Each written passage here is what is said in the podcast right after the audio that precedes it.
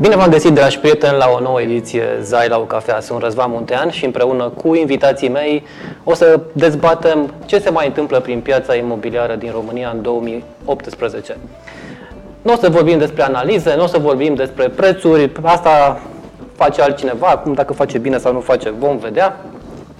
Vom vorbi despre piața imobiliară în uh, realitatea ei pură. Și când spun realitatea pură, vom pune toate cărțile pe masă, o să vedeți că o să apară tot felul de cărți aici pe masă și împreună cu cei doi invitați pe care i-am în uh, studio, o să vedem uh, ce se întâmplă în momentul de față, atât din punct de vedere al vânzătorului, al cumpărătorului, cât și al agentului imobiliar într-o tranzacție imobiliară. De unde toată această poveste? Uh, din conjunctura în care eu mă aflu în această piață imobiliară, au ajuns la urechile mele tot felul de întrebări ale prietenilor, cunoscuților, care mă întrebau atunci când aveau o nevoie imobiliară despre ceva punctual din uh, cursul uh, tranzacției. Iar acele întrebări pe care le primeam uh, mi-au reliefat și mai mult faptul că există o cultură imobiliară care încă are nevoie de Uh, creștere. Și anume, sunt foarte mulți uh, cumpărători sau vânzători în piața imobiliară care încă nu cunosc cu adevărat ce se întâmplă și cum se face o tranzacție imobiliară. Iar astăzi vom vorbi despre cum să faci o tranzacție imobiliară eficient, atât dacă ești cumpărător sau ești vânzător în piața imobiliară. Și fiindcă nu sunt foarte multe de spus uh, la început, pentru că vreau să las Uh, discuția liberă în, cu invitații mei, uh, aș vrea să urmărim un video în următoarele minute care va reflecta foarte bine realitatea din acest moment. Ion decide să-și vândă casa. Ion știe că în orice moment în piața imobiliară sunt o mulțime de cumpărători cu bani și speră să ajungă la acela care îi dă cei mai mulți bani, în cel mai scurt timp și cu minim de efort. Ion mai știe că are doar două variante – să vândă singur sau să apeleze la un agent de intermediere care ia comision de la ambele părți. Ion încă nu a auzit de agentul de reprezentare care lucrează doar pentru el, ia comision doar de la el, caută cumpărători și la alți agenți, dându-le din comisionul său. Ion s-a consultat cu prieteni, vecini și a decis să nu dea comision pentru că el îl consideră un cost inutil.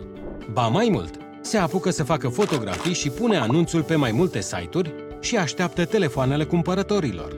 Ion nu știe că mii de agenți imobiliari sunt abonați la aplicații software ce detectează imediat anunțul lui. Unii agenți republică anunțul în numele lor, chiar cu preț mai mic, ca să pescuiască cumpărători naivi. În scurt timp, Ion are concurență serioasă chiar la propria casă. Pentru Ion urmează săptămâni de coșmar. Zeci de telefoane de la agenți și particulari cerându-i informații despre casă zeci de vizionări cu necunoscuți care se dau cumpărători cu bani sau cu agenți care îi flutură prin față contracte de comision sau doar vin să-i fotografieze casa. După zile pierdute pline de stres și costuri, posibil să vină și primii interesați. Începe duelul negocierilor. Ion vrea prețul cel mai mare, cumpărătorii vor prețul cel mai mic. Agentul de intermediere vrea să încheie tranzacția azi, că mâine poate i-o sufla altul de sub nas agentul de reprezentare luptă alături de Ion. Dacă într-un final se ajunge la o înțelegere, mai rămân de adunat actele. Dacă Ion lucrează singur, atunci mai are niște drumuri de făcut. Alți nervi, alți bani. Dacă lucrează cu un agent, acesta de regulă îl ajută cu actele. Dacă Ion lucrează singur, nu plătește comision, dar pierde mult timp și efort și nu are garanția celui mai bun preț. Dacă colaborează cu un agent de intermediere, dă ceva comision și are șanse ca agentul să negocieze mai bine decât el. Dacă apelează la un agent de reprezentare, are cele mai mari șanse să găsească cel mai bun cumpărător în cel mai scurt timp și cu un minim de efort. Vrei să fii ca Ion? Învață-ți prietenii să-și vândă eficient casa. Distribuie acum! Da, revenim în studio. Între timp am pornit și pe Facebook. Am, uh, pentru cei care au ajuns pe Facebook Live, uh, vă spunem că am difuzat un material video pe care o să reluăm imediat ca să-l vadă toată lumea uh, despre ce se întâmplă în piața imobiliară în acest moment, în 2018, atât din prisma cumpărătorului cât și a vânzătorului, în acest context în care există și agenții imobiliari și diverse instituții care mai îngreunează sau nu piața imobiliară.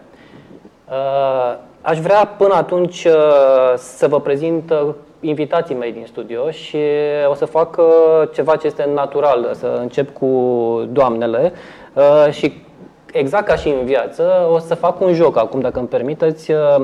Doamna va prezenta domnul, iar domnul va prezenta doamna și fiindcă ladies first, o să înceapă Ileana Preda. Bine ai venit, Ileana! Bine te-am găsit, Și Dan Negulescu, vechi prieten Imopedia de lungul timpului. Seara. Bună seara, Dan! Uh, ai onoarea să deschizi, dar o să deschizi prezentându-l pe Dan, exact ca în viață. Asta este. Te temeai, nu? Nu, abia aștept.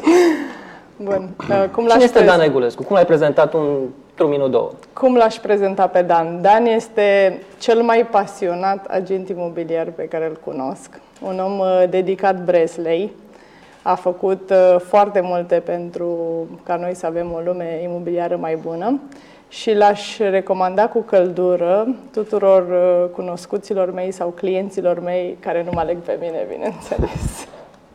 Mulțumesc mult! Um, eu aș alege, aș, uh, aș alege pe Ileana dacă nu m-aș alege pe mine, evident. Și aș vrea să vă spun o foarte scurtă poveste apropo de cum am cunoscut-o pe Ileana.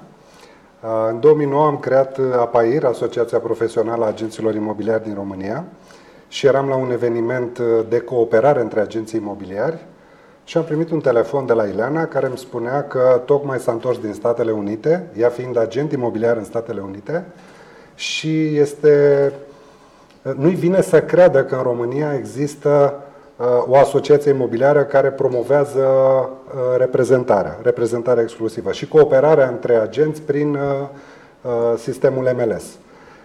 Bineînțeles că am invitat-o la, um, la acel curs, să-i spunem, și din acel moment n-am mai putut să scap de ea.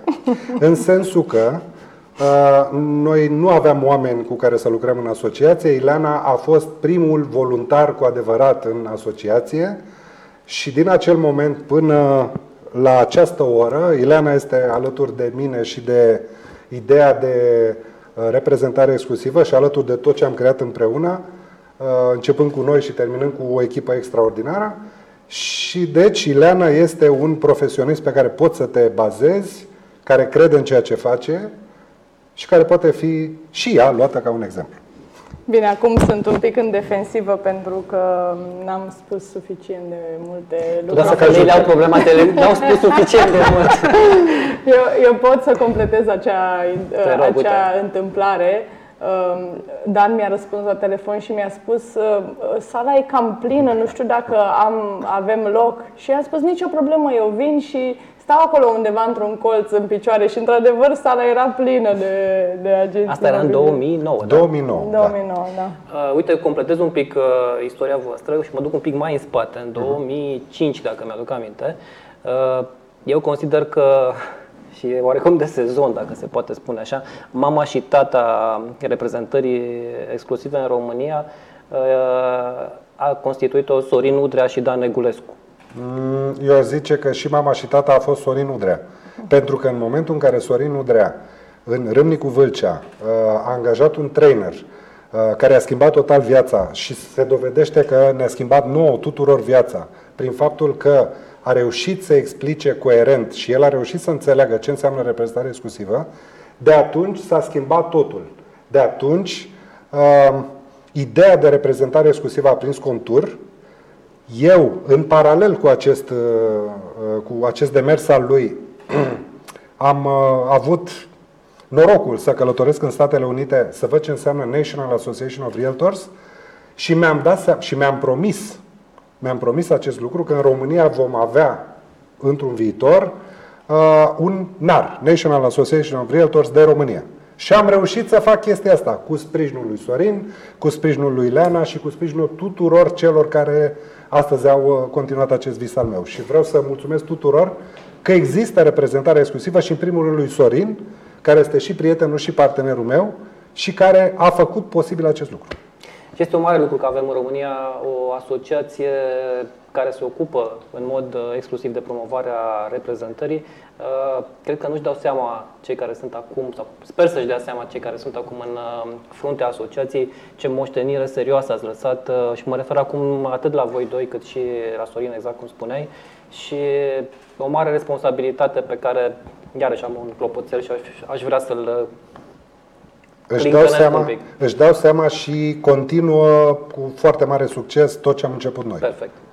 Uh, dacă îmi permiteți uh, și pentru cei care au intrat uh, pe Facebook între timp, aș vrea să reluăm acel material video pentru că acel material este construit de colegii mei de Imopedia, dar construit împreună cu voi, dragilor, și vă mulțumesc foarte mult și Ileana și Dan, Oricând. pentru că informațiile de acolo sunt informații pe care le-am luat din piața imobiliară cu ajutorul vostru, pentru că de-a lungul timpului Imopedia cam asta a făcut. Atunci când a scos ceva pe piață, uh, am scos după ce ne-am uh, consultat cu agenții imobiliari, cu cei din piață și abia pe urmă am uh, uh, transmis ceva coerent către cei din, uh, din teren.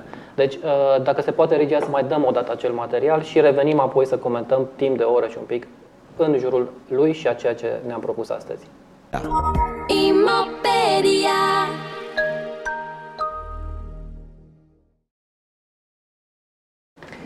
Da, dacă v-a plăcut, o să distribuiți atât materialul acesta cât uh, și videoul în care ne aflăm în momentul de față pe Facebook. Și apropo de Facebook, o să vă rog, uh, dacă sunteți în fața micilor ecrane, uh, puteți să intrați în paralel de pe telefon, tablet, laptop, ce o fi, pe Facebook-ul Imopedia imopedia.ro, deci facebook slash imopedia.ro și acolo să vedeți transmisia live și comentarii pe care ni le puteți uh, adresa în măsura în care uh, reușim în cursul emisiunii vă și răspundem. Dacă nu, vă promitem și vă promit în uh, numele invitațiilor mei că o să răspundem uh, imediat după emisiune.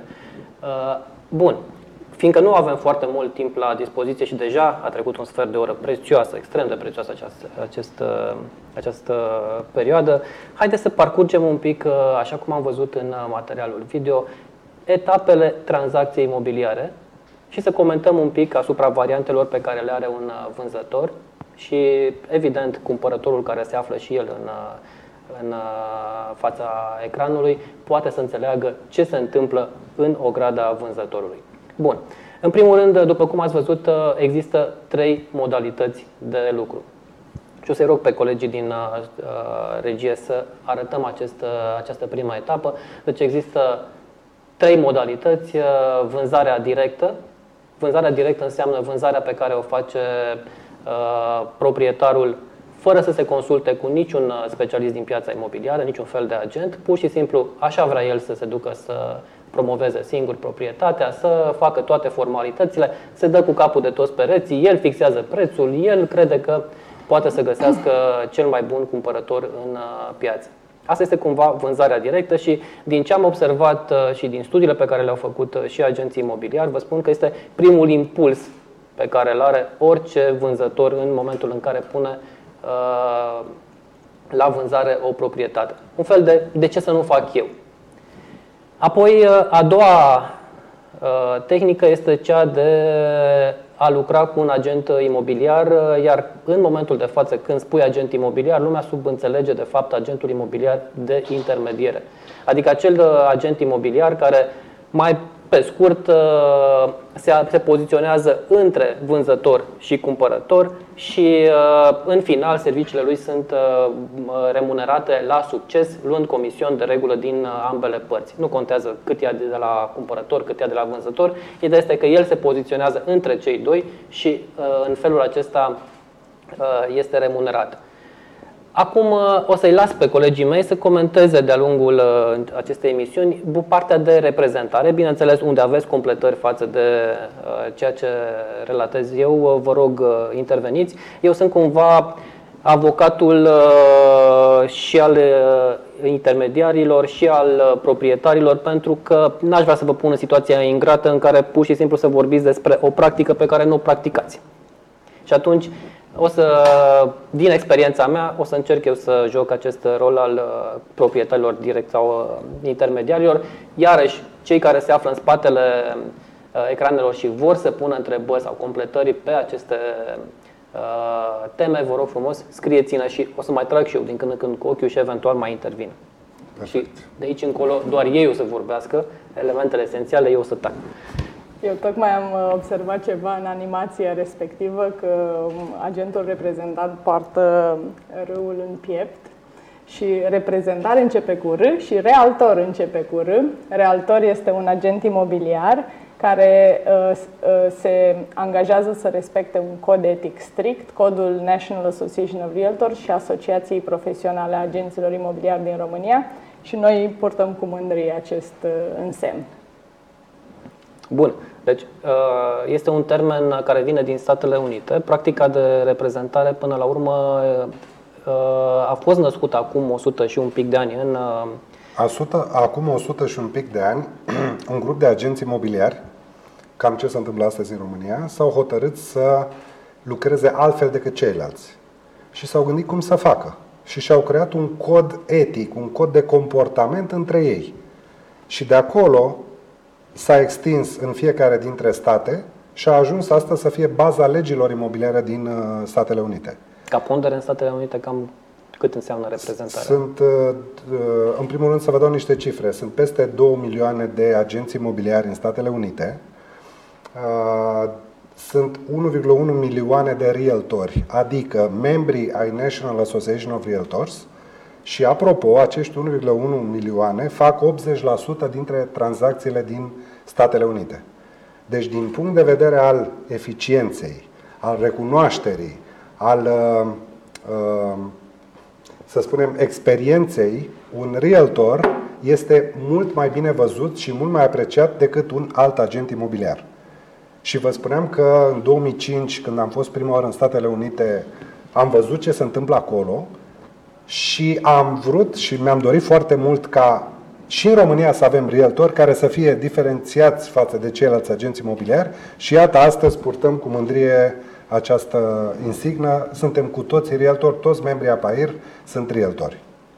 Aș mai face o, com- Aș mai face o completare, Dan, pentru că mi-au aminte, deja mai dus peste ocean și la prezentarea Elenei mai vin cu o completare și te rog să mi-o dezvolți pentru că ține de bucătăria ta. Uh, Dan Negulescu, începând de anul uh, viitor, din 2019, este membru ales în bordul uh, NAR. Da. Hai te rog, mie mi-a plăcut așa cum sună, dar ce înseamnă asta pentru România și pentru APAIR în special? În primul rând, faptul că un român este recunoscut de o asociație atât de puternică cum este National Association of Realtors, Realtors este o mare mândrie. Suntem pe hartă existăm, ne ia cineva în considerare și apreciază eforturile pe care le-am făcut. Uh, mai spun că nu este prima dată când sunt membru în board, am fost membru în board și în 2015. Uh, deci e o dublă mândrie ca NAR să recunoască eforturile care au fost făcute la început de mine, ulterior de mai mulți, și să mă invite în board. De ce? Pentru a afla care sunt provocările unei țări din Europa de Est, care, apropo, sunt exact aceleași și în România, și în Bulgaria, și în Grecia, și în uh, toate țările ex-sovietice, toți au aceleași probleme. Aceeași lipsă de etică, aceeași lipsă de corectitudine, uh, același tip de non-relație între agentul imobiliar și clientul lui, pentru că toți îi tratează pe toți ca și client. O să dezvoltăm astăzi ce înseamnă client, ce înseamnă beneficiar. Nu toți sunt clienții agentului imobiliar. Bun, hai să facem această. Am încercat eu să explic ce se întâmplă în uh, schema de intermediere. Dacă unul dintre voi doi poate să-mi uh, explice un pic schema de reprezentare. Adică uh, spuneam că la intermediere există cumpărătorul și vânzătorul, iar agentul de intermediere se poziționează exact între cei doi la masă cât să Uh, se închidă cu succes și cât mai repede această afacere. Uh-huh. Deci, interesul lui, și ați văzut și în materialul video, interesul agentului de intermediere să se întâmple cât mai repede. Azi. Azi, dacă se poate acum, pentru că dacă cumva iese de pe ușa agentul, s-ar putea ca cei doi uh-huh.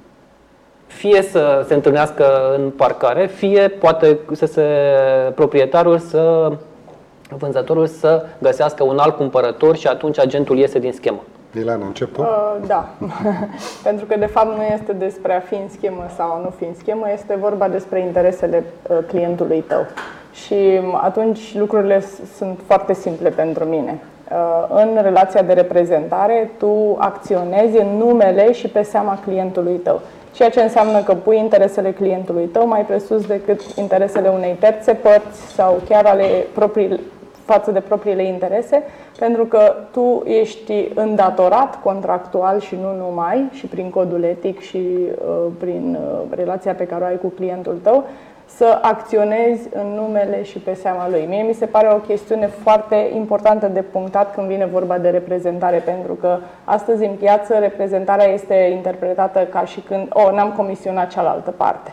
Nu, este vorba mai o mult... să ajungem și acolo, este un element da. sensibil acesta. Este, este mai mult despre comportamentul pe care agentul îl are în relația cu clientul său și atâta timp cât agentul înțelege uh, că este în slujba clientului tău, în, apă, în lui, în apărarea intereselor clientului lui, și atunci și clienții uh, func- uh, acționează și răspund la, la această invitație. Aș mai adăuga ceva da. aici. Este vorba de relația de încredere, relația de mandat pe care ți-o oferă ție um, agent, un proprietar. Deci el își pune în mâna ta uh, interesul lui și știe clar. Și cel mai bun. Uh... Ești cel mai bun avocat uh, al lui în domeniul imobiliar. Asta înseamnă reprezentare. Reprezentarea înseamnă că tu ești el. Da. Exact. Uh, și, dar până la urmă acest uh, confort pe care îl are agentul de reprezentare vine tocmai din uh, semnarea propriu-zisă a acelui contract de mandat. Faptul că, se, că cei doi de la masă negociază și poate ies în parcare și se înțeleg, tu ca agent care reprezinți una dintre cele două părți, tu ești acoperit din punct de vedere al tranzacției. Da. Este, de aceea, un, este un element important, dar nu este cel mai important. Nu e cel mai important, dar dacă ne uităm cumva de ce există acea disperare, că poate eu exagerez un pic, dar da. intenționat ca să se să înțeleagă cumva diferența dintre cele două mm, uh, tipologii de, de agenți. Agentul de intermediere, cu siguranță, el nu are aproape nimic sigur. Nici în momentul în care îi spune uh, proprietarul și cumpărătorul, gata, ne-am înțeles, mergem la la notar, pentru că oricând se pot răzgândi, oricând poate să vină cineva să oferteze mai mult și așa mai departe. Deci pentru el, care zi de zi, până la urmă, trăiește din niște venituri care vin din ceva nepredictibil. Da? O să mai discutăm. Dar e clar că, într-un fel sau altul, trebuie să forțeze lucrurile. Da. Da? Bun.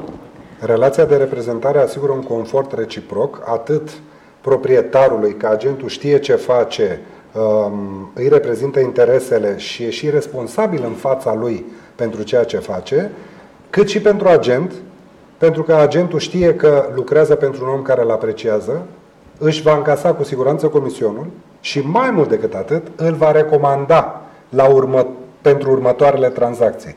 De fapt, comisionul noi îl gândim ca o consecință a muncii, nu ca un scop în sine al tranzacției. Poate și asta e o diferență esențială între cum gândește un agent uh, imobiliar uh, de alt tip față de cel uh, care lucrează în reprezentare exclusivă. Da.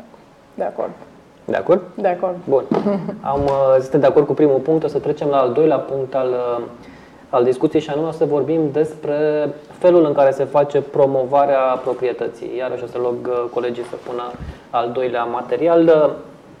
Această promovare despre care o să discutăm acum este cumva al doilea uh, aspect uh, dintr-un lanț pe care îl înțelege oarecum uh, vânzătorul. În momentul în care mm, iese proprietatea în piață, el se gândește cumva, ok, și pe unde să o pun? El primul lucru pe care probabil o să-l facă, o să-ți facă niște poze, ați văzut și în materialul video, a, a, cu telefonul dacă se poate, a încropit acolo un text hai să-l pun pe cât mai multe portaluri, pun pe stâlpi, pun uh, în ziar și așa mai departe. Da? Bun. Din punct de vedere al uh, vânzării directe, această promovare se face destul de empiric, așa cum consideră uh, vânzătorul.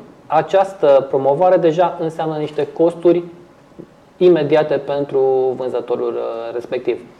Uh, aceste costuri uh, cumva apar și în cadrul agenților, numai că acolo agenții de regulă suportă costurile de promovare după ce semnează contractul, atât în cazul intermedierii cât și la reprezentare. O să vă las pe voi. Iar la intermediere, uh, din ceea ce am reținut și o să vă rog încă o dată să completați agenții de intermediere care ne ascultă, uh, aceste, există o avalanșă de, promovar, de promovări de proprietăți pe internet și o să găsiți, știți foarte bine că există o proprietate promovată de zeci de, de agenți. Această promovare se face cu prețuri diferite, se face cu specificații de multe ori diferite și intervine această bulversare a pieței. Care este partea sănătoasă a lucrurilor? Pentru noi un singur răspuns, reprezentare. Bun. Până să ajungem la reprezentare, trebuie să. Uh, aș vrea să mai punctez câteva chestiuni care, în opinia mea, sunt foarte importante. Uh, numărul 1. Dacă îți vinzi casa singur, trebuie să fii foarte conștient că trebuie să dedici timp, dedici bani și know-how. Trebuie să știi să o faci. E foarte posibil ca vânzătorul să fie profesor, să fie doctor, să fie inginer și să nu știe cum să facă un text de marketing, de exemplu, sau cum să facă o poză, sau cum să aranjeze casa. La fel, dacă e vorba de unul sau mai mulți agenți, aici aș vrea să adaug ceva. Când vorbim de intermediere imobiliară, uh, practica ne spune că nu există un intermediar, există intermediari. Există mai mulți agenți care promovează aceeași proprietate. Logic că fiecare agent are stilul lui de lucru, fiecare agent are experiența lui, fiecare agent are aparatul lui de fotografiat sau telefonul lui și are modul lui de a prezenta același, uh, aceeași proprietate. Unul pune 89,7 metri pătrați, altul pune 90 de metri pătrați ca să fie rotund să dea mai bine. Și așa mai departe. Altul pune 100 de mii, altul pune 99 de mii negociabil. Deci nu există niciun fel de control al proprietarului față de ce se întâmplă în piață. Prin antiteză la tot ce am spus până acum, agentul de reprezentare este cel care acordă consultanță uh, proprietarului cu privire atât la um, cea mai bună uh, lansare în piață a uh, proprietății lui, cum să facă marketingul și și execută acest plan de marketing. De fapt, uh, pentru a elimina diverse întrebări. Ce face un agent imobiliar? Nu vinde case. Agentul imobiliar face marketingul proprietății, astfel încât să atragă cumpărătorii la casa aceea pe care el o reprezintă și să asigure un număr de oferte bune din care să aleagă împreună cu vânzătorul cea mai bună ofertă. Ofertă de cumpărare. Ofertă de cumpărare, să aleagă cea mai bună ofertă de cumpărare în interesul vânzătorului care coincide cu interesul agentului imobiliar. Și cred că mai e important de punctat faptul că în reprezentare uh, tu și, și clientul tău sunteți într-un parteneriat. Ca atare, în acest parteneriat, rolul tău este să oferi transparență totală.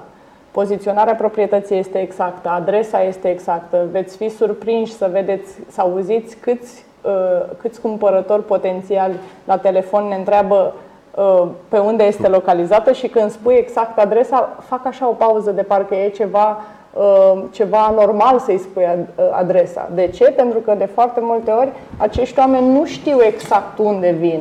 Zona Unirii poate să fie la fel de bine adiacent Vitan. Și pentru că nu este, este această transparență, în piață ce se creează? Un haos cumpărătorul are, are impresia că are o grămadă de opțiuni și proprietatea vânzătorului se pierde pe acolo prin, uh, prin uh, fundal. Și de fapt modul acesta de lucru uh, îi aduce grave de servicii vânzătorului.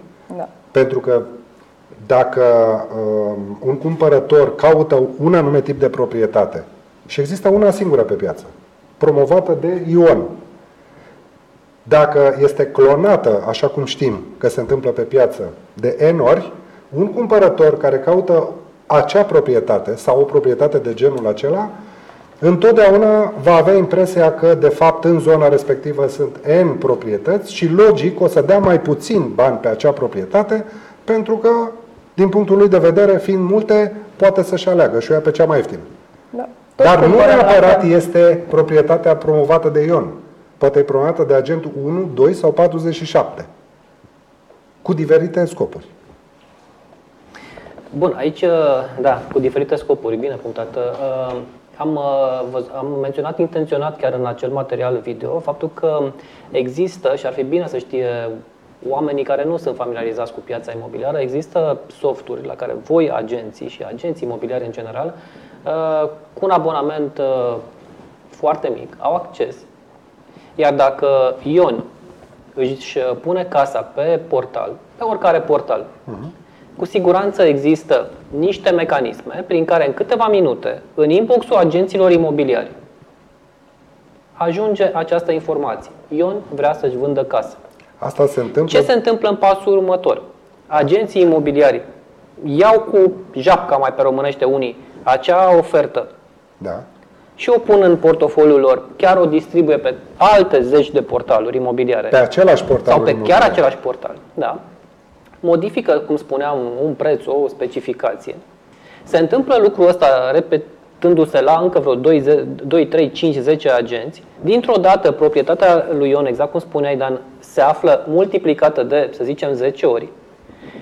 Evident, dacă Ion și-a pus ca persoană fizică anunțul la cum era în, în video, la 90 de mii au apărut la 87, la 83 de mii, la 81 de mii, pentru că probabil anumiți agenți s-au gândit, lasă că-l fac eu pe Ion să mai negocieze. Sunt Dar strategii. Probabil a fost și întrebat Ion, care este ultimul preț? Pentru că exact. asta și... este una dintre practici. Este care întrebarea, este întrebarea cheie a agentului de intermediere, așa puteți să recunoașteți un agent de intermediere. Agentul care sună și întreabă, bună ziua, fără să vadă casa, fără nimic, am văzut că vă vindeți apartamentul, care este ultimul preț? În momentul în care auzi această întrebare, tu, ca Ion, trebuie să te gândești, stai un pic, că de fapt eu nu vreau să-mi vând casa cu ultimul preț. Eu vreau să-mi vând casa la prețul cel mai bun pe care pot să-l uh, obțin în piață. Și atunci, de ce mă întreb tu pe mine care e ultimul preț? Nici n-ai văzut proprietatea, nici măcar nu te-ai deranjat să vii la mine și mă întreb care e ultimul preț? În mod logic, Ion ar trebui să spună îmi pare rău, nu mă interesezi. Din păcate, Ionii, Ionii. Ionii sunt neinformați. Și îți mulțumesc că ne-ai dat uh, ocazia să putem discuta foarte deschis acest lucru. Știu că suntem o minoritate. Da. Știu că poate că acest material va da naștere la foarte multe comentarii. Știu că uh, relația de reprezentare este văzută ca dificilă, ca, uh, nu știu, uh, greu de obținut, că oamenii nu te respectă pe tine agent imobiliar, nu este adevărat. Eu sunt foarte mândru că sunt agent imobiliar. Uh, clienții mei mă apreciază, îmi permit să lucrez cu oamenii care mă apreciază și nu am niciun fel de problemă cu ceilalți colegi din piață. Din contră, eu colaborez cu toți. Cu toți de la 1 la N care promovează orice proprietate. Doar să nu promoveze pe cea pe care o reprezint eu.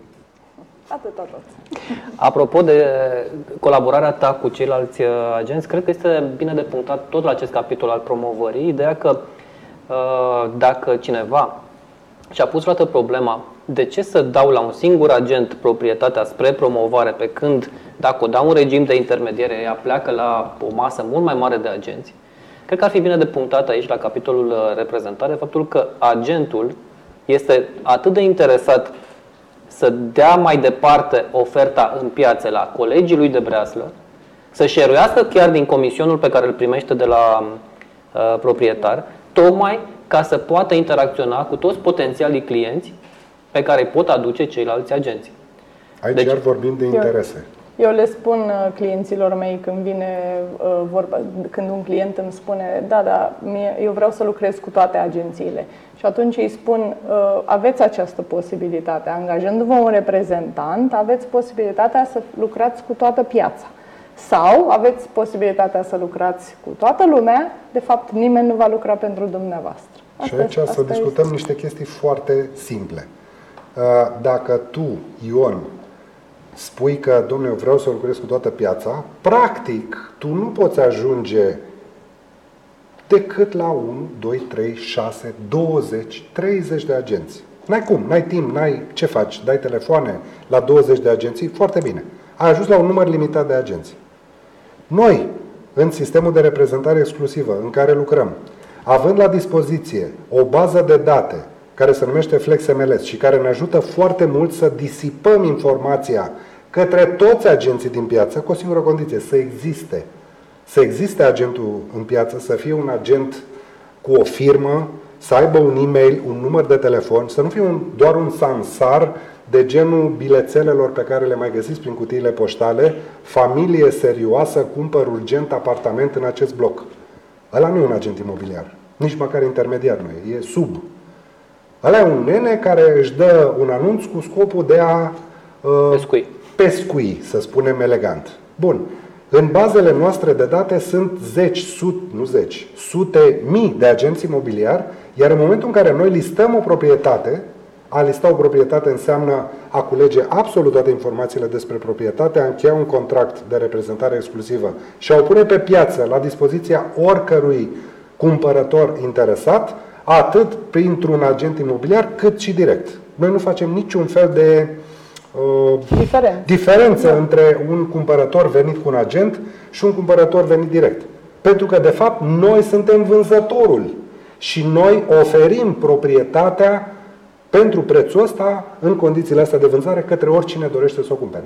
Și atunci, în momentul în care noi șeruim această informație, o șeruim transparent, cu absolut toate detaliile, cu adresă, astfel încât oricare agent care are un potențial cumpărător pentru proprietatea noastră, să poată să-i propună acelui cumpărător și să știe foarte clar care toate detaliile la îndemână, nu zona Unirii, ci Bulevardul Unirii 42, etaj 3, apartament 4. Să știe exact unde e, cu poze de afară, inclusiv chestia cu poze. Nu știu dacă ați văzut, uh, sunt foarte multe proprietăți în regim de intermediere la care nu există poze de exterior. Foarte interesant. Ai o poză dintr-un apartament, nu știi că e ăla, nici nu știi că e din baia aia. Ba există din exterior, din satelit. Din satelit cu zona. Exact. Cam atât. Eventual un pătrat și spune aceasta este zona. Păi eu, cumpărător, care vreau neapărat un apartament cu vedere la fântâni și la parc, de unde știu eu că ăla este apartamentul pe care îl caut? Nu-mi pierd eu timpul încercând să umblu din apartament în apartament la N agenți, când pot alege un apartament la care am absolut tot ce trebuie, când spun apartament, înseamnă apartament, casă, vilă, nu contează, proprietate. Deci modul de lucru în reprezentare exclusivă asigură o, un marketing corect, complet și la zi cu privire la proprietatea respectivă, inclusiv cu prețul. Pentru că, gândiți-vă la o altă chestiune practică. Eu, Ion, hotărăsc ca mâine să scad prețul cu 1000 de euro. Nu mai este 100 de mii, este 99 de mii. Ce fac eu, Ion? Merg la anunțul pe care l-am dat eu și modific prețul. Ce face agentul 1, 2 și 4, 7 și 214? Nu o să verifice chiar în fiecare moment dacă cumva Ion sau poate Gheorghe a scăzut prețul. Și atunci, iată că acel apartament, care oricum e clonat, are 20 de prețuri diferite și iar îl confuzează pe, pe cumpărător. Deci, dintr-o dată, sarcina noastră a portalurilor devine extrem de ingrată dacă e să ne uităm la anunțurile pe care noi, acum vorbesc în uh, numele Imopedia, uh, noi le găzduim, că până la urmă asta facem, găzduim niște anunțuri ale agenților imobiliari și care conțin uh, printre informațiile tehnice această informație extrem de importantă și anume prețul. Da. Iar prețul acela pe care noi îl găsim afișat de către un agent imobiliar poate să provină din acel uh, tertip de care vorbeam cu hai să clonez și să dau prețul mai jos, sau poate să vină neintenționat, din simplu fapt că Nea Ion... Din omisiune. Exact, și a schimbat prețul și evident că nu a putut informa toată piața imobiliară, vedeți că mi-a schimbat prețul. Deci, informația pe care o vedeți pe portaluri, fie că pe ea scrie cine știe ce certificare pe ea, faptul că există o informație în regim de intermediere și cu un anumit preț, deja, măcar, dragilor privitori, ce o fi, agenți, vânzători, cumpărători, puneți-vă măcar o întrebare dacă acel preț este real sau nu, dacă acea ofertă mai există pe piață sau nu, pentru că siguranță, cu siguranță dacă Nea Iona a uh, vândut-o, nu s-a preocupat să anunțe toți agenții din piață. Singurul care știe de această tranzacție este cel cu care a făcut tranzacție. Da. În rest, mă îndoiesc că a sunat pe careva și nu știu dacă vreun proprietar a sunat vreodată agenții, mea culpa, dar Aș mai vrea să adaug Și ceva. am o întrebare pentru voi după ce ai această completare. Uh, Ca să poți gestiona un portofoliu real de proprietăți, uitați-vă un pic la diferențele de volum din uh, zona de intermediere și cea de reprezentare. Dacă întrebi un agent imobiliar, domnule, cam, eu sunt cumpărător și îl întreb cam câte oferte, am multe, lucrez cu sute, mii. Asta este răspunsul agentului imobiliar de, rep- de intermediere. Înainte. Voi, ca agenți de reprezentare, cu câte proprietăți lucrați așa în mod curent? De câte vă ocupați ca medie într-o perioadă? Vreau doar să adaug ceva la Te rog și- chestiunea dinainte, după care o să o rog pe Ileana să răspundă la întrebarea asta. Um, pentru a defini o proprietate, nu știu dacă știți, cel mai important lucru la o proprietate este locația. Localizare. Loca- location, location, location. Deci, practic, din punctul nostru de vedere, locația înseamnă adresa. Odată ce tu nu poți, ca agent imobiliar, să dai adresa, înseamnă că ascunzi ceva. De ce nu dai adresa? Ascunzi, dintr-un motiv oarecare. Din start îi, ad, îi aduci un prejudiciu vânzătorului. Pentru că nu dai adresa. El vrea să vândă proprietatea X cu un număr de metri pătrați, cu un preț în locația cu tare, în localizarea cu tare. Location în engleză înseamnă altceva. Deci, localizarea, adresa, Poziționarea este, pe- da. poziționarea este foarte importantă. Adresa, de fapt. Și atunci, în momentul în care poți să dai adresa, cum poți să dai adresa? În momentul în care ai un contract de reprezentare exclusivă, în momentul ăla ai eliminat orice fel de întrebări. Bă, e chiar pe strada aia? Nu numai că e pe strada aia, e la numărul 12 cu vedere pe față. Uitați apartamentul acolo. E cu totul altceva. Și acum, Ileana, zim de... Vis-a-vis de, Numărul de medie, oferte. de media de proprietăți în portofoliul unui agent, uh, mai am un pitic de-al meu. Um, Știu că se vehiculează termenul de ofertă. Uh, În terminologia reprezentării exclusive, oferta este doar oferta de cumpărare. Corect. Da? Ceea ce se Ok, este expune în amănunt tehnic. piață, Da, da. da, da, Da, e este important, tehnic, da, dar da. piticul meu este deranjat și trebuie Asta înseamnă liniștit. specialistul și ține... Bun. Um, Bun. În, uh, s- uh, vorbeam despre media de proprietăți în portofoliu. Um, Eu recomand uh, colegilor mei cu care um, lucrez pe partea de training uh, să se ocupe de câte proprietăți sunt capabili să o facă. De exemplu, în uh, America, pentru că o mare parte din uh, uh, chestiunile pe care le făceam într-un plan de, de, de servire a vânzătorului erau automatizate. Uh, Media mea era de 14 proprietăți. În uh, România n-am uh, reușit într-o perioadă determinată de timp să depășesc media de 6 proprietăți la un moment dat în, într-o lună. Ca atare, dacă acolo puteam foarte lejer să gestionez 14 și, șa- și în, în, la cele 14 știam toate detaliile, aveam uh, fișe de, de descriere la, la fiecare dintre ele și întotdeauna o aveam accesibilă, fie pe mobil, nu era atât de avansat pe vremea aceea, uh, fie chiar și fizic, aveam un dosărel pe care îl îl plimbam mereu pe, cu mine și aveam un, uh, pe, pe dosărel un semn mare de vândut și chiar m-a, gen- m-a ajutat să generez business acel uh, semn. Revenind în România, o, o, iarăși este o surpriză pentru uh, potențialii cumpărători când mă întreabă aveți un apartament în zona X? Și eu spun, uh, desigur, uh, uh, apartamentul de la etajul 1 pe Bulevardul Teodor Paladi. Și uh, e, următoarea întrebare este mai e disponibil sau este, este încă de vânzare? Pentru că în reprezentare întotdeauna știi portofoliul tău, ai acele 6 sau 10 sau 4 proprietăți de care te ocupi și tu știi în momentul dat dacă este sau nu disponibil. Dacă tu nu l-ai vândut, este disponibil pentru vânzare.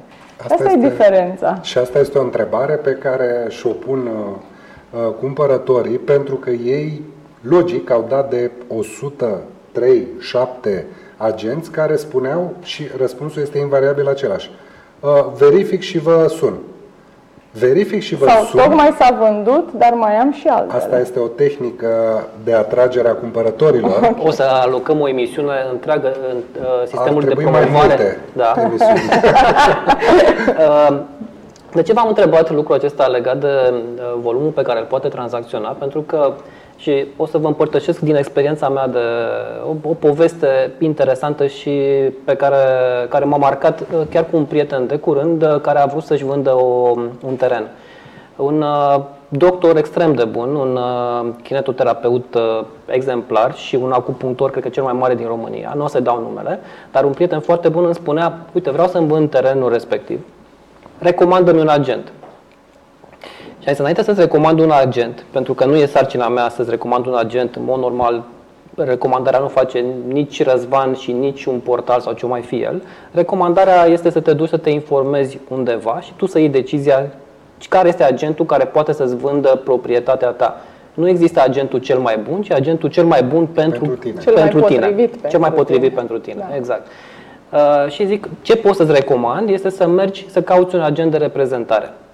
Asta este singurul lucru pe care ți-l pot reprezenta. M-a întrebat ce înseamnă reprezentare, am zis în două, trei cuvinte și mi-a zis, bă, e incredibil. Eu exact lucrul ăsta îl făceam în meseria mea de doctor, când uh, am, uh, intențio- în mod intenționat, am uh, sistat pur și simplu să mai tratez pacienți. Aveam la un moment dat, de dimineața până seara, îmi curgeau pacienții, pentru că, da, toată lumea știa că sunt cel mai bun pe bucata mea. Ei, în schimb, încet, încet, încet puteam să nu mai dau, uh, începea să nu mai dau randament. Pentru că te focusezi pe un pacient, stai pe problema lui, îți vine altul peste fix un minut, nu mai ai timpul ăla de documentare, nu mai ai timpul de uh, analiză și ești, devii o morișcă. Corect. Am avut dintr-o dată, de dimineața până seara, deveneam unul care uh, aproape că, ok, tratam unul, dar îmi mureau între ghilimele 10. Aici e o chestie absolut Până când mi-a spus, groaznică. m-am oprit și am zis stop, eu nu pot să duc mai mult, ca să am randament de 100%, nu pot să duc mai mult de 7 pacienți. Ăia sunt pacienții. Mă sună unul, îmi pare rău. Asta e. Decât să te omori eu, mai bine morți singur, între ghilimele, sau te duci la alt doctor. Da. Da, aici aș vrea să adaug un lucru. Uh, și noi, agenții imobiliari, suntem oameni. Și noi avem viață, și noi avem familie, și noi avem aceleași 10-12 ore pe zi de lucru. Acum, dacă împarți timpul 10, ăsta de 12? lucru... Păi câte sunt? Te scoli la 8, 18, sunt 10. Dar mai ai un, uh, o întâlnire cu colegii până la 20, s-au făcut 12. Ok. Ok, hai să facem 8 ore ca să ne respectăm drepturile, da? Între timp putem pune al treilea uh, carton pentru că are legătură cu ceea ce vorbește Dan. Și vreau să vă spun o chestiune foarte clară. Dacă împarți acele 8 ore la, uh, nu știu, la 3 minute cu cât ai putea să discuți cu fiecare dintre um, vânzători, o să vedeți că, de fapt, le dai uh, fiecăruia câte un timp foarte scurt, n-ajungi la obiective, nu poți să ai niciun fel de legătură și atunci mai logic este, la fel ca exemplu pe care îl dădeai, să lucrezi cu mai puțin, să le aloci mai multe resurse și când spun resurse înseamnă timp, bani, uh, suflet, efort. efort, astfel încât să știi absolut totul despre proprietate și să o poți promova, să o poți marketa și să o poți reprezenta ca și cum e a ta. Pentru că dacă ai 500, nu poți să le ții minte fizic. Nu ai cum. Bun, aceasta este a treia etapă, pe, sau al treilea subiect, de fapt nu e a treia etapă, că nu e ceva chiar cursiv. Al treilea subiect pe care vreau să discutăm, uh, cel legat de perioada de telefoane. Odată ce, mi-am, ce a ieșit în piață o proprietate, încep telefoanele. Dacă ești uh, vânzător și vrei să mergi pe ideea de vânzare directă, încep și te sună de dimineața până seara, zbârnie telefoanele. Mai ales dacă ți-ai poziționat într-o zonă favorabilă, dar atenție, posibil să te fi dus foarte jos și atunci te sună în continuu. Uh, ideea este că te sună oricine și începe același papagal. Hai să îți dau detalii despre proprietate și vorbești și vorbești și vorbești. Imaginați-vă, nu știu dacă sunteți, cred că vă puteți imagina ce înseamnă să închizi telefonul peste câteva minute să te sune altcineva, să începi cu aceleași, cu aceeași poveste despre casa ta, cum este, să o prezinți emoțional până la urmă. Că tu când prezinți telefonic la un potențial cumpărător, nu poți să fii, da, hai să-ți povestesc. Imparțial, da. Tu, în momentul ăla, trebuie să, te, să joci un rol, ești Ai un un personaj, interes. ai un interes. La un moment începi să obosești. S-ar putea să obosești exact când îți vine cumpărătorul uh, ideal, să zic. Da. Bun, asta este la vânzare directă. La intermediar, exact ce spunea Dan, în momentul în care suni pe un agent și spui, știți, apartamentul din, stați un pic, mai dați-mi ceva, dați-mi un ID, că nu știu la care vă referiți. Sau Și care atunci- dintre ele? Sau care dintre ele. Da? Deci agentul de intermediere cu siguranță e într-o mare încurcătură în momentul în care, de multe ori, când uh, intră în, uh, în aceste contacte telefonice cu uh, potențialii cumpărători. Uh, ați vorbit ce este la reprezentare, haideți să completăm dacă mai e ceva de, de completat. Um, eu aș completa cu faptul că majoritatea vânzătorilor nu și inventariază aceste telefoane și este de datoria noastră ca agent de reprezentare, pe lângă faptul că inventariem fiecare potențial cumpărător, uh, știm fix câte persoane au sunat, pentru că noi la rândul nostru raportăm aceste informații către vânzător. Uh, dacă intervine vreo schimbare în planurile vânzătorului și e nevoie să anunțăm toate aceste persoane, uh, noi vom putea face asta pentru că răspundem prompt și eficient, cum spune și, și slide-ul, Uh, și este în interesul nostru să ținem aproape toate aceste informații. Majoritatea vânzătorilor nici măcar nu-și amintesc că au vorbit cu cineva și um, uh, devine din nou pentru vânzător, um, mai, mai fac aici o paranteză, toată, tot coșmarul ăsta cu marea de telefoane durează de obicei vreo două săptămâni până când toate agențiile au luat informațiile pentru baza lor de date. După care eu chiar le spun clienților mei în prezentare, două săptămâni mai târziu veți dori să fiți sunați și nu mai sunteți. De ce? Pentru că toată lumea și-a făcut acum plinul cu informațiile și mai departe așteaptă să le, uh, să-i contacteze cumpărătorii. Revenind la reprezentare, bineînțeles că în acele, acel număr de ore pe care îl ai la dispoziție, um, ai un număr de telefoane proporțional cu portofoliul pe care îl ai, nu trebuie să te stresezi că dacă ești într-o întâlnire și îți sună telefonul și ratezi acel telefon, persoana respectivă se duce la celălalt agent care promovează aceeași proprietate. Nu, eu sunt acum într-o întâlnire cu un vânzător și dacă sună cineva pentru o proprietate a altui vânzător client al meu, voi răspunde prompt imediat ce termin prima întâlnire. Și atunci aici intervine, cred, o zic eu, o transparență față de vânzătorul nostru, pentru că nu putem să fim non-stop. Nici vânzătorii nu sunt non-stop, nici agenții nu sunt non-stop. Și în momentul în care ai uh, o 100 de persoane care te sună și nu știi de unde să iei pe cine, uh, cum știi cum să revii cu alte informații la persoanele respective? Noi dacă avem o modificare de preț sau uh, o a intervenit ceva anume în, în condițiile de tranzacționare, primul lucru pe care îl facem este să mergem înapoi la raportul detaliat cu telefoanele primite de la potențial cumpărători. Și un vânzător nu știu dacă poate să facă asta.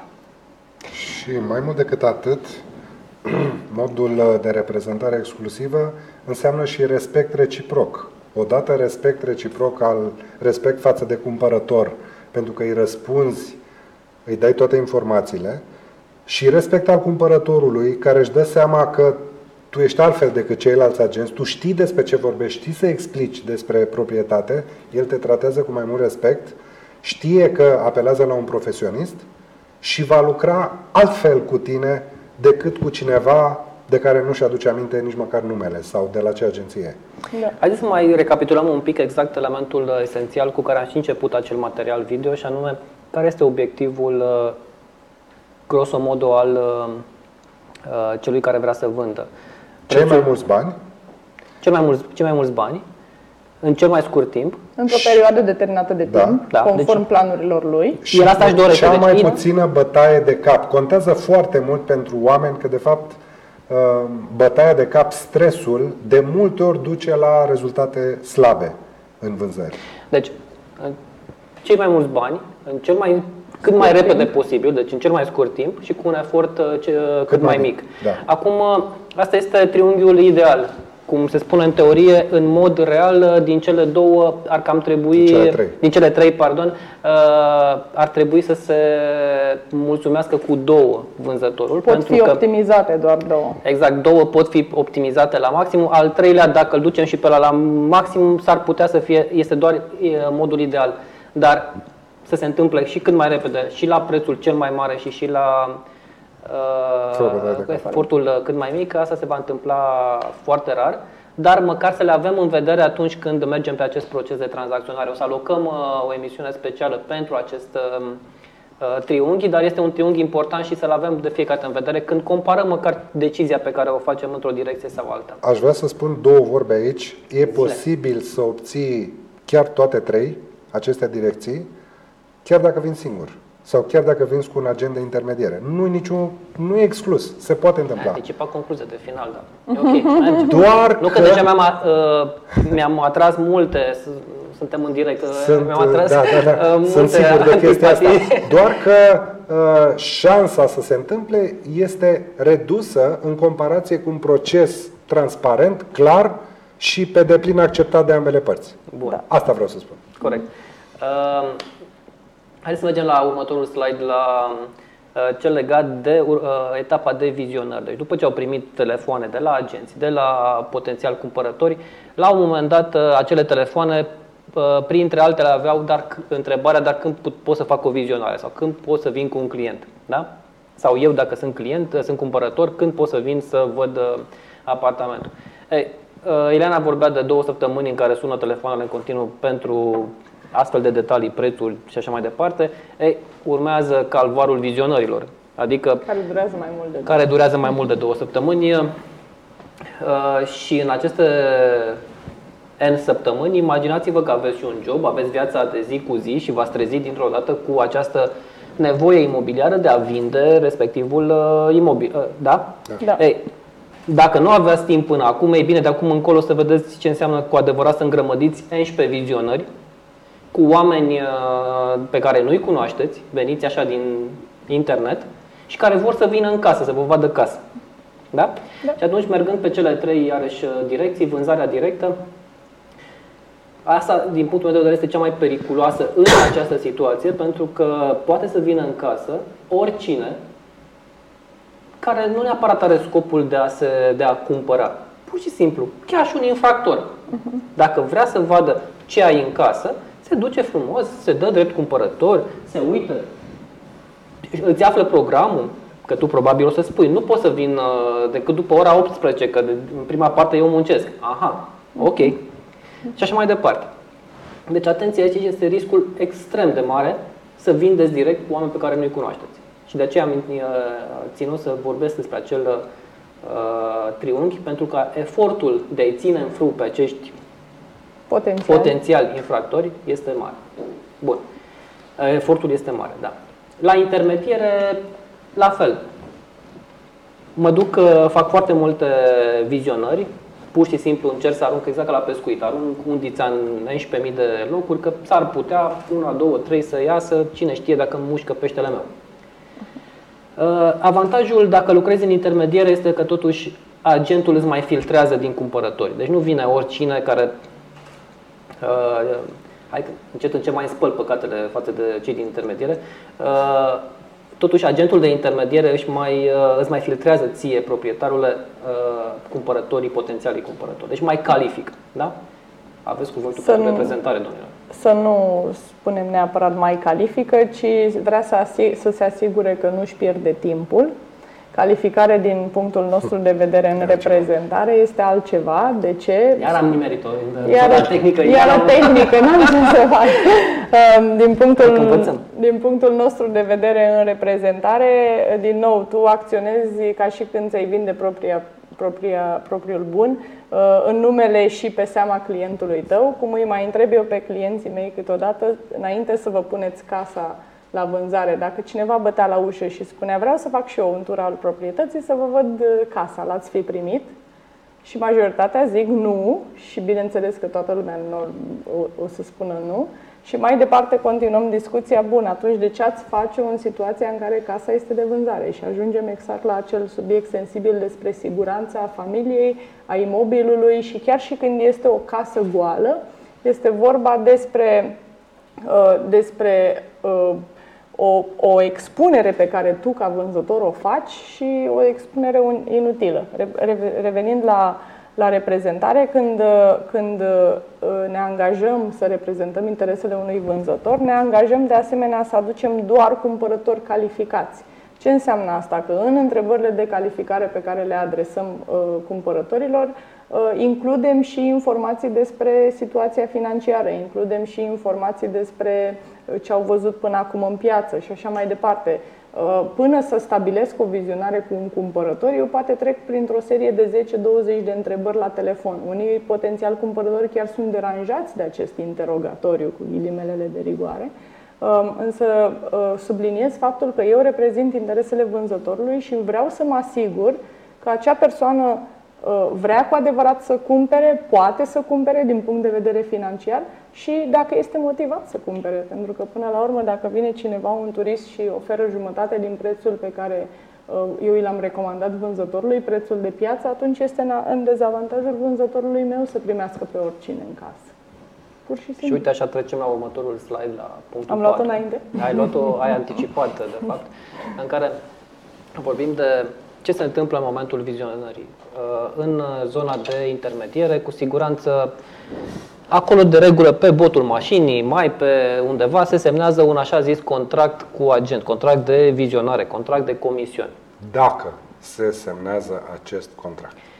Dacă se semnează hai să spunem că se semnează. Luăm partea da. bună că într-adevăr se semnează. Acest contract uh, uh, cu agentul, de fapt, uh, îl acoperă pe agent că acel, acea persoană, acel potențial cumpărător, dacă va cumpăra acea proprietate la care îl duce agentul, agentul își va încasa comisionul de la cumpărător. De și fapt, cam asta, atât. Cam asta și este rolul acelui document. Da? Evident că nu știu, câți din care lucrați în zona antreprenorială, câți ați semnat contracte, și nu mă refer la contractele standard care sunt cu companii de telefonie mobilă, chiar cu bănci, cu, cu orice. Bănci. Mă refer la contractele comerciale. Câți ați semnat așa pe botul mașinii un astfel de contract? Mai ales un contract care totuși aici este un contract înrobitor când vorbești de niște mii de euro pe care trebuie să le dai. Da. Deci deja este o poziționare așa, cu forța între agentul de intermediere și... Uh... Este de fapt un abuz, ca să vorbim clar. Este de fapt da, un abuz... Deja am pus cărțile pe masă, da. Bineînțeles. Este vorba de un abuz de încredere, un abuz, uh, un abuz pe care îl face o persoană pentru a sluji lui, uh, lui interesul. De fapt, aș mai avea să mai zic o dată ca să fie foarte clar. Într-o tranzacție imobiliară există două interese vânzătorul, cumpărătorul. În momentul în care apare interesul agentului, hop, încă un interes în plus, care ce face? Se interpune între aceste două interese. Și vrând nevrând, unul dintre sau ambii dintre cei principali, vânzătorul și cumpărătorul, fi prejudiciați. vor fi prejudiciați. N-ai cum să scapi de chestia asta. Dacă însă tu ieși din interesul Enunță ăsta... cele trei uh, interese. În interesul Vânzător, cu... cumpărător, agent interesul vânzătorului este să... Cei mai mulți bani, cât mai puțină bătaie de cap și condiții, timpul, pe timpul la... cât mai mic. Okay. Da? Asta Ce își dorește cumpărătorul? Cei mai puțini bani, da. cât mai puțină bătaie de cap și el vrea cât mai puțină bătaie da. de cap. Și cât mai repede. Și cât mai repede. Bun. Ce vrea agentul? Comision azi! Asta este ce dorește un agent imobiliar. Comision azi. Deci hai să excludem un pic chestia cu timpul și cu efortul. Că să zicem uh, de timp și de efort, dacă întreb pe oameni, eu tot o să spun, da, domnule, fac timp. Da. Și sunt dispus, mai ales românul, să depună un efort. Ne rezumăm din cele trei la una, la bani. Da. da? Ca să simplificăm un pic ecuația. Deci dacă unul vrea prețul cât mai mare, și anume da. vânzătorul, da. cumpărătorul vrea prețul cel mai mic. Prin definiție, el va da întotdeauna un preț mai mic decât vrea vânzătorul. Faptul da? că și dacă cineva mai ciupește de acolo mai mulți bani decât, să spunem, merită, pentru că aici e vorba de uh, servicii, putem intra în discuție apropo de servicii, okay. de cât costă toate chestiile astea, dar nu e scopul acestei discuții. Dacă ceva se interpune cu un contract pe botul mașinii, cu, domne, te duc acolo doar dacă însemnezi, cu am doar eu, dar de fapt el nu are, și așa mai departe, prin diverse practici incorrecte, în momentul ăla ciuntește din suma tranzacției.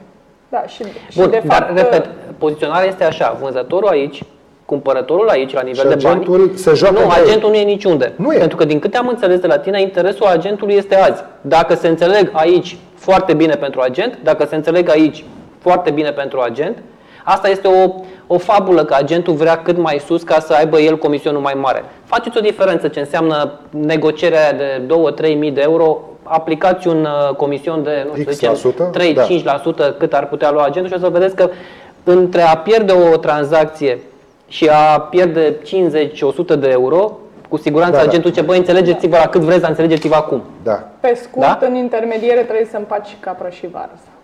În și acum mai este și reprezentare- altceva. Da. și în reprezentare te obligi să protejezi interesele clientului tău. Fie că e vânzător, fie că e cumpărător, pentru că, pentru că poți reprezenta cumpărătorul. Când nu reprezinți Când nu reprezinți vânzătorul. vânzătorul. Caz în care te duci la toți vânzătorii din piață și la toți agenții care promovează într-un fel sau altul proprietățile din piață și tu ești cumpărătorul. Tu încerci să obții prețul cât mai jos. Pentru că ăsta este interesul cumpărătorului care te-a angajat pe tine. Bun. Uh, Când se semnează totuși acel document între care se numește contract de mandat, contractul de reprezentare. În momentul în care ambele părți, respectiv vânzătorul și agentul, sunt În armonie. În armonie, exact. Știu fiecare ce vor unii de la alții și au pus toate cărțile pe masă, dar transparent. Și au discutat toate condițiile. Vânzătorul știe foarte clar de ce îl angajează pe agentul respectiv și nu pe altul. Um, Agentul știe foarte clar că va lucra pentru uh, Ion pentru că are o relație cu Ion și și place casa, contează foarte mult să-ți placă și să, să faci uh, serviciu cu pasiune. Că poate una îți place mai mult, una îți place mai puțin, hm, dar trebuie să-ți placă respectiva proprietate. Dacă se întrunesc astea două, contractul este un detaliu.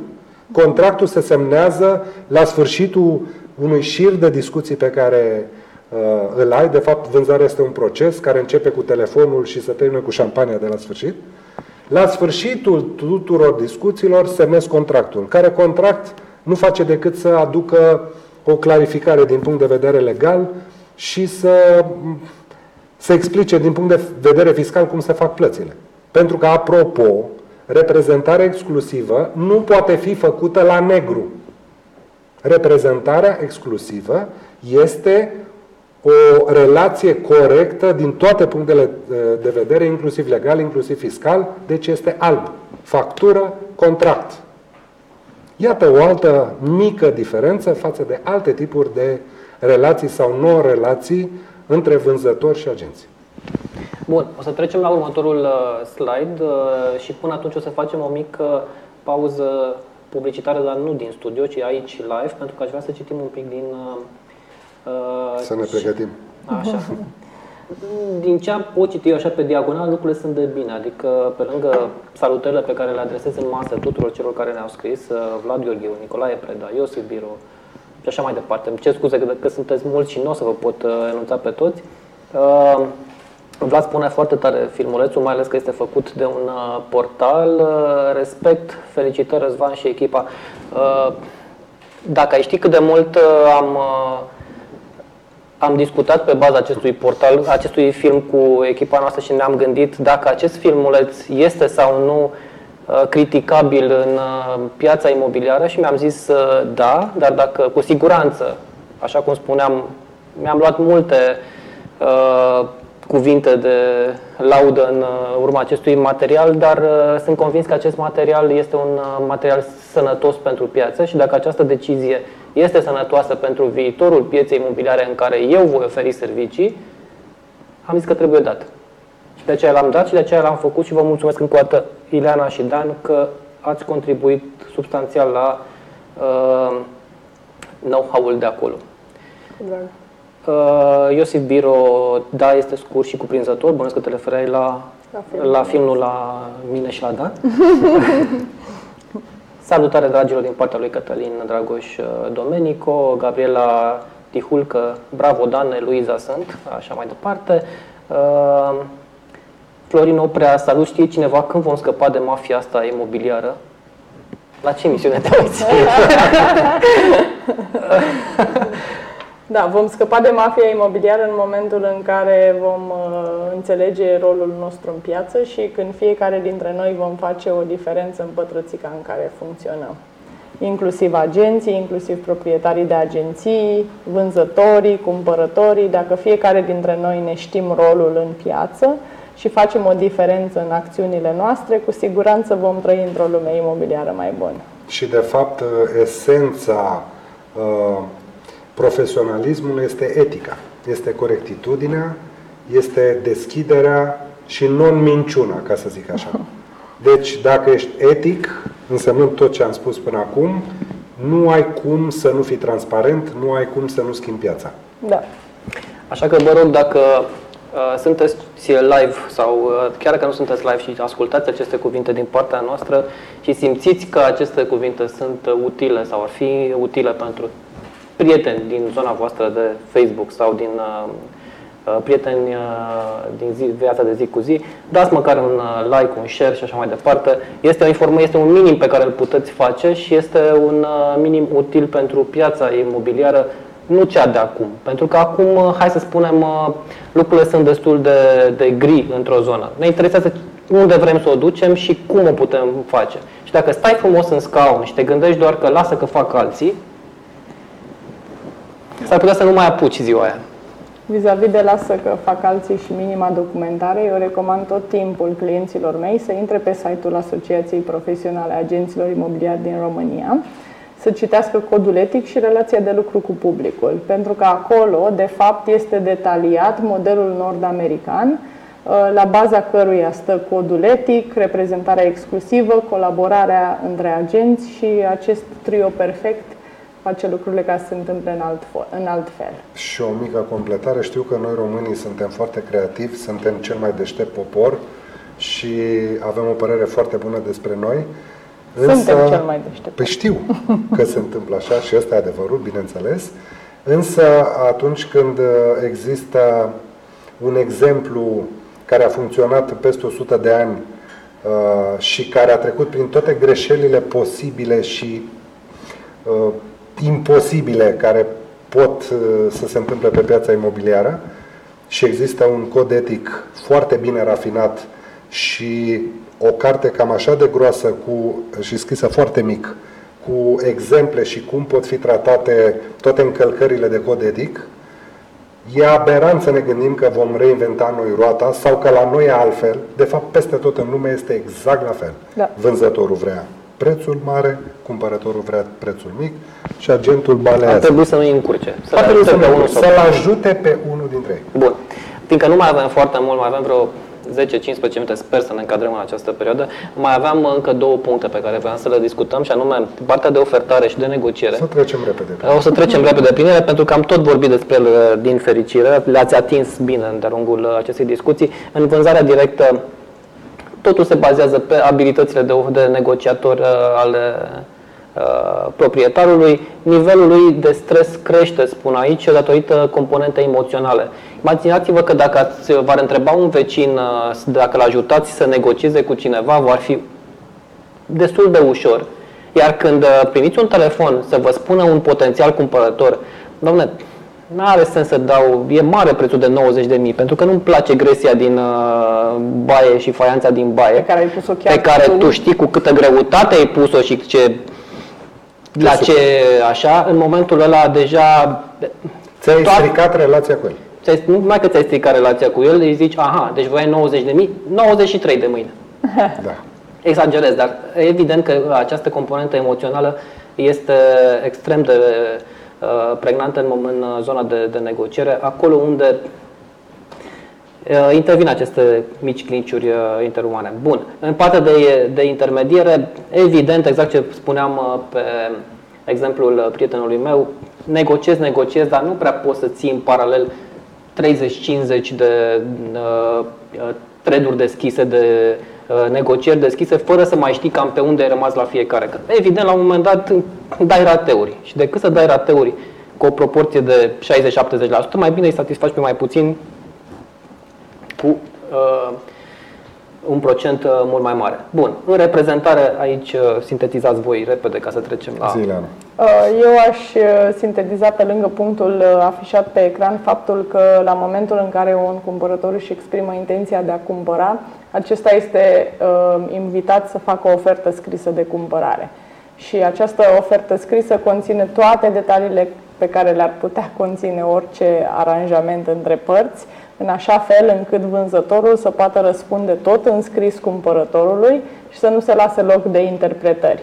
Um, nu este o practică frecventă în piață când um, invităm la o astfel de întâlnire un potențial cumpărător, uh, um, avem o oarecare rezervă dacă până acum a aruncat cu oferte de cumpărare la telefon sau pe e-mail, dintr-o dată vine într-un birou al unui agent imobiliar, a agenției imobiliare și uh, parcurge un document um, uh, destul de complex cu toate aceste detalii, ba mai mult, uh, acest agent acționează în numele și pe seama vânzătorului prin contract de mandat și chiar este și împuternicit să încaseze în numele vânzătorului um, anumite fonduri, depozite de, bune, de bună credință. Asta e o chestie interesantă, cel puțin în piața imobiliară, că aceste oferte, noi când numim ofertă, exact cum spuneai, oferta de preț pe care o faci, de regulă... Oferta de cumpărare. Oferta de cumpărare, pardon.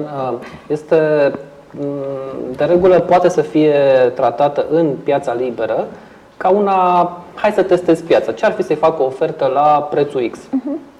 Din păcate, dacă faci chestia asta la bursă, dacă o faci la uh, zona în care ții un angajament pentru acea ofertă pe care o faci, la o licitație, că până la urmă mhm. este un fel de licitație aici când uh, vorbim de mai mulți potențial cumpărători, există un angajament pe care tu de fapt îl faci ferm și îl faci responsabil. Da. Din păcate, în piața liberă, și aici este iarăși o bubă a societății uh, noastre, că nu înțelegem că atunci când arunci mai niște prețuri, nu faci decât să bulversezi pe toată lumea, și pe vânzători, și pe cumpărători, și pe agentul imobiliar care nu mai înțelege ce mai vrea domnule omul ăsta. Mi-a spus că dacă îl duc la 85.000, cumpără. Uite, l-am dus la 84.500 și nu vrea să cumpere. Aș vrea să fac o completare aici. Există o ierarhie a interesului cumpărătorului față de proprietatea respectivă. A, și să o luăm de la nivelul de jos. Te sună și spune, vezi că uh, ți oferă atât pe proprietatea de care te ocupi. Asta este un oarecare nivel de interes, dar, de fapt, uh, el nu se angajează cu nimic, că plătește suma aia în nu știu ce condiții. Mai sus un pic este un SMS. Deja și-a deschis telefonul, a scris, știe limba română, scrie coerent și pune un preț acolo. E mai mare interesul decât la telefon, dar tot aia. Nu e commitment, nu e angajament. Următorul, următoarea treaptă este oferta scrisă de care vorbea Ileana. Uh, oferta scrisă care de preferat este să fie la birou, să vină cu un buletin, să-ți arate cine e el, să-ți spună toate condițiile, iar este net superior interesul uh, manifestat, însă iar nu este niciun fel de angajament. Singurul mod în care un cumpărător se angajează în momentul în care face o ofertă de aici și spune oferta angajantă, uh-huh. este să pună un depozit de bună credință într-un cont special destinat, n-am să intru în chestiuni tehnice, prin care să certifice seriozitatea ofertei. Nu poți să faci treaba asta dacă nu ai mandat din partea vânzătorului. Da. Nu poți să faci în sistemul de non-reprezentare exclusivă imobiliară acest lucru. Dar noi o să discutăm asta, că e, deja sună ASF pentru unii, dar este...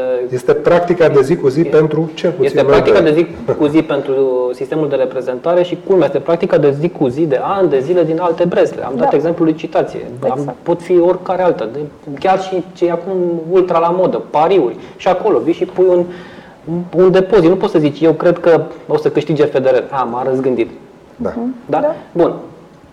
Uh, și ultimul slide, pentru că iarăși suntem anticipam cumva că o să fim pe repede înainte, uh, este închiderea propriu-zisă a tranzacției.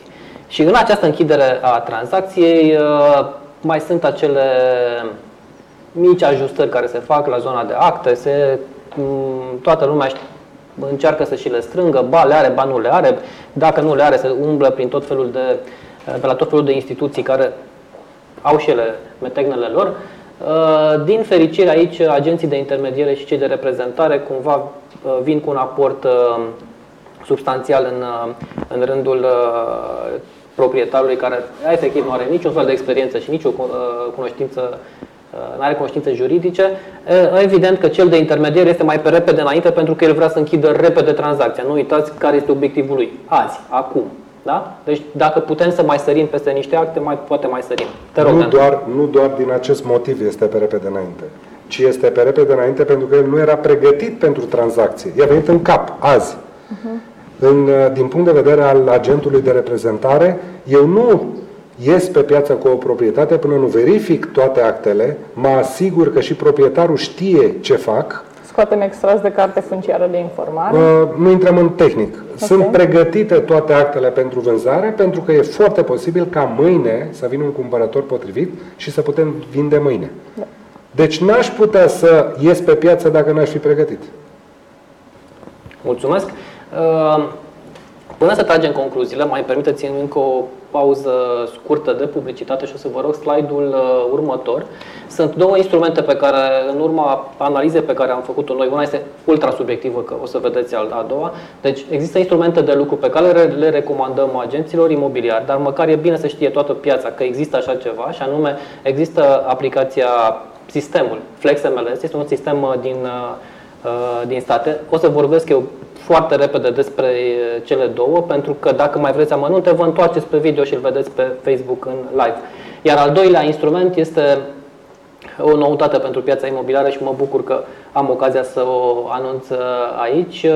Este vorba despre lansarea, deci următorul slide, vă rog, este lansarea aplicației Real Manager de către Imopedia. În sfârșit, uh, în acest moment, Real, noul Real Manager este pe piață.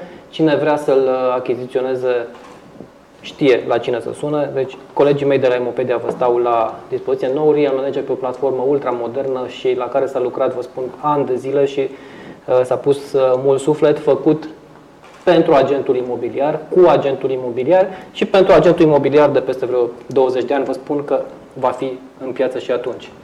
Uh, bun, haideți să tragem și concluziile. Gata, suntem în cadrul larg. Uh, tragem și concluziile uh, ediției de astăzi. Am vrut să vă arătăm cele trei mari direcții prin care se poate vinde o casă.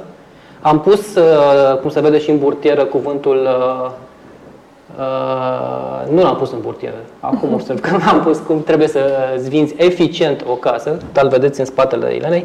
Uh, Până la urmă, asta contează să vinzi eficient o casă, să o vinzi alegând în, uh, printre cele trei modalități. Și atenție, concluzia cel puțin a mea, și o să vă rog pe fiecare să o trageți, uh, concluzia mea este că nu pot să pun uh, în, la modul general cel mai bine este să mergi pe sistemul de X, Y sau Z pentru orice tranzacție. Fiecare tranzacție față de un anumit context are una, uh, un drum ideal.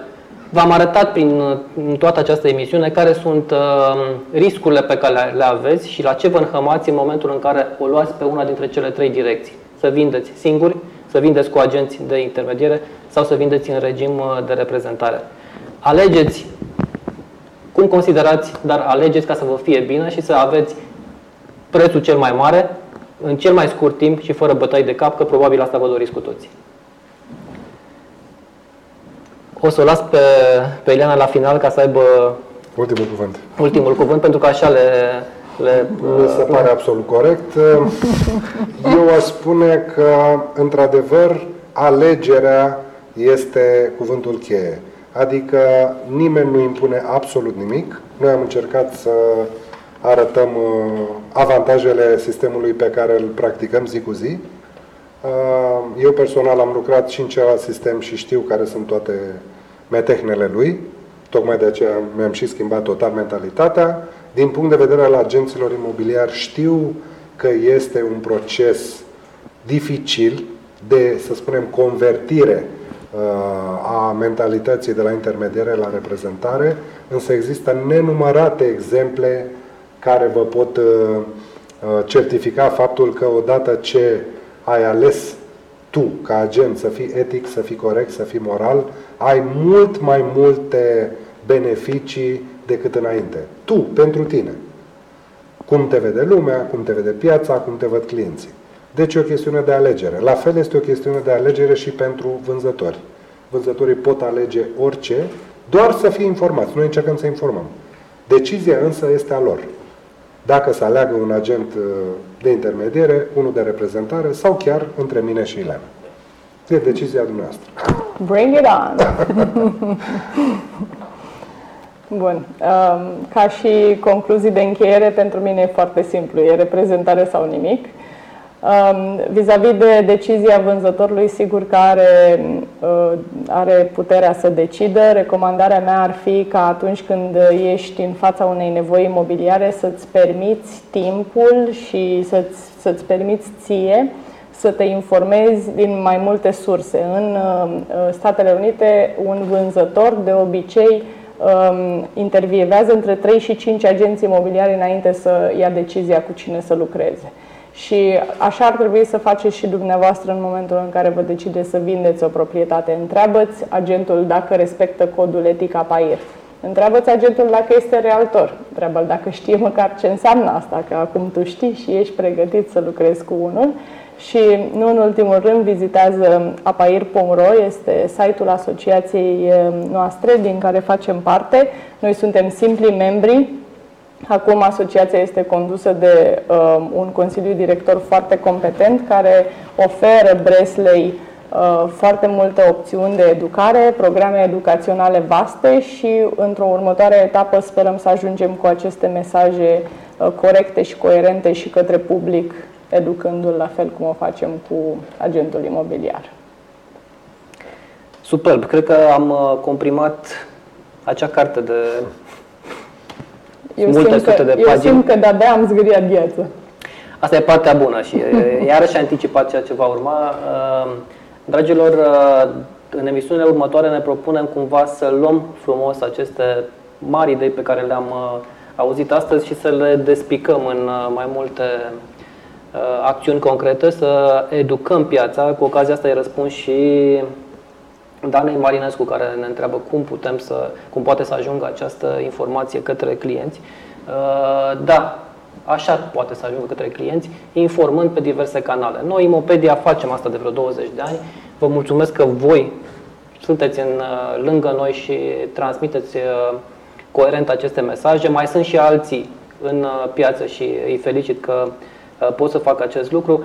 Uh, prin emisiunile următoare, alături de Dan, alături de Ileana, alături de următorii mei uh, uh, invitați, o să dezbatem aceste teme imobiliare, aceste best practices în zona imobiliară și sperăm ca această lume imobiliară mai bună să vină în cel mai scurt timp și cu efort cât mai mic.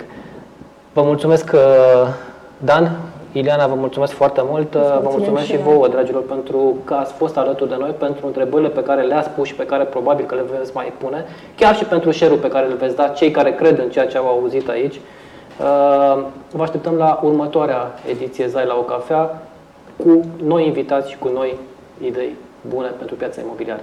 Seară minunată! Mulțumim!